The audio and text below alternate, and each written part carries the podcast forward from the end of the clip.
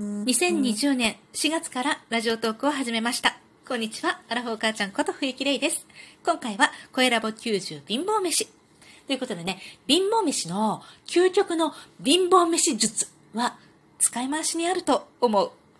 なんでかっていうとね、貧乏飯だから、貧乏だから、ずっとそれを食べなきゃならないのよ。そういう貧乏飯をね。で、それを食べ続けるということは、その貧乏飯には、栄養がなければならないと私は思っている。っていうことを観点においてね、ずっと意識しながら、貧乏飯を毎日作り続けています。それ、そんな私のね、貧乏飯は、まあ、例えばよ、何でもいいんだけれども、煮物あるじゃない。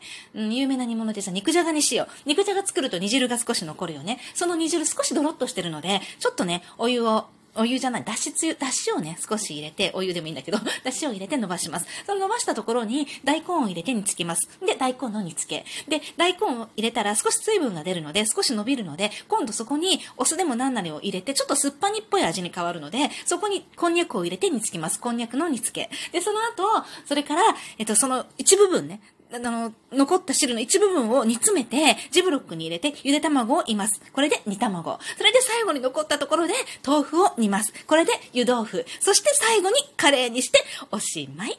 というわけです。とにかくね、何でも低コストで使い回すことが大切。ありがとうございました。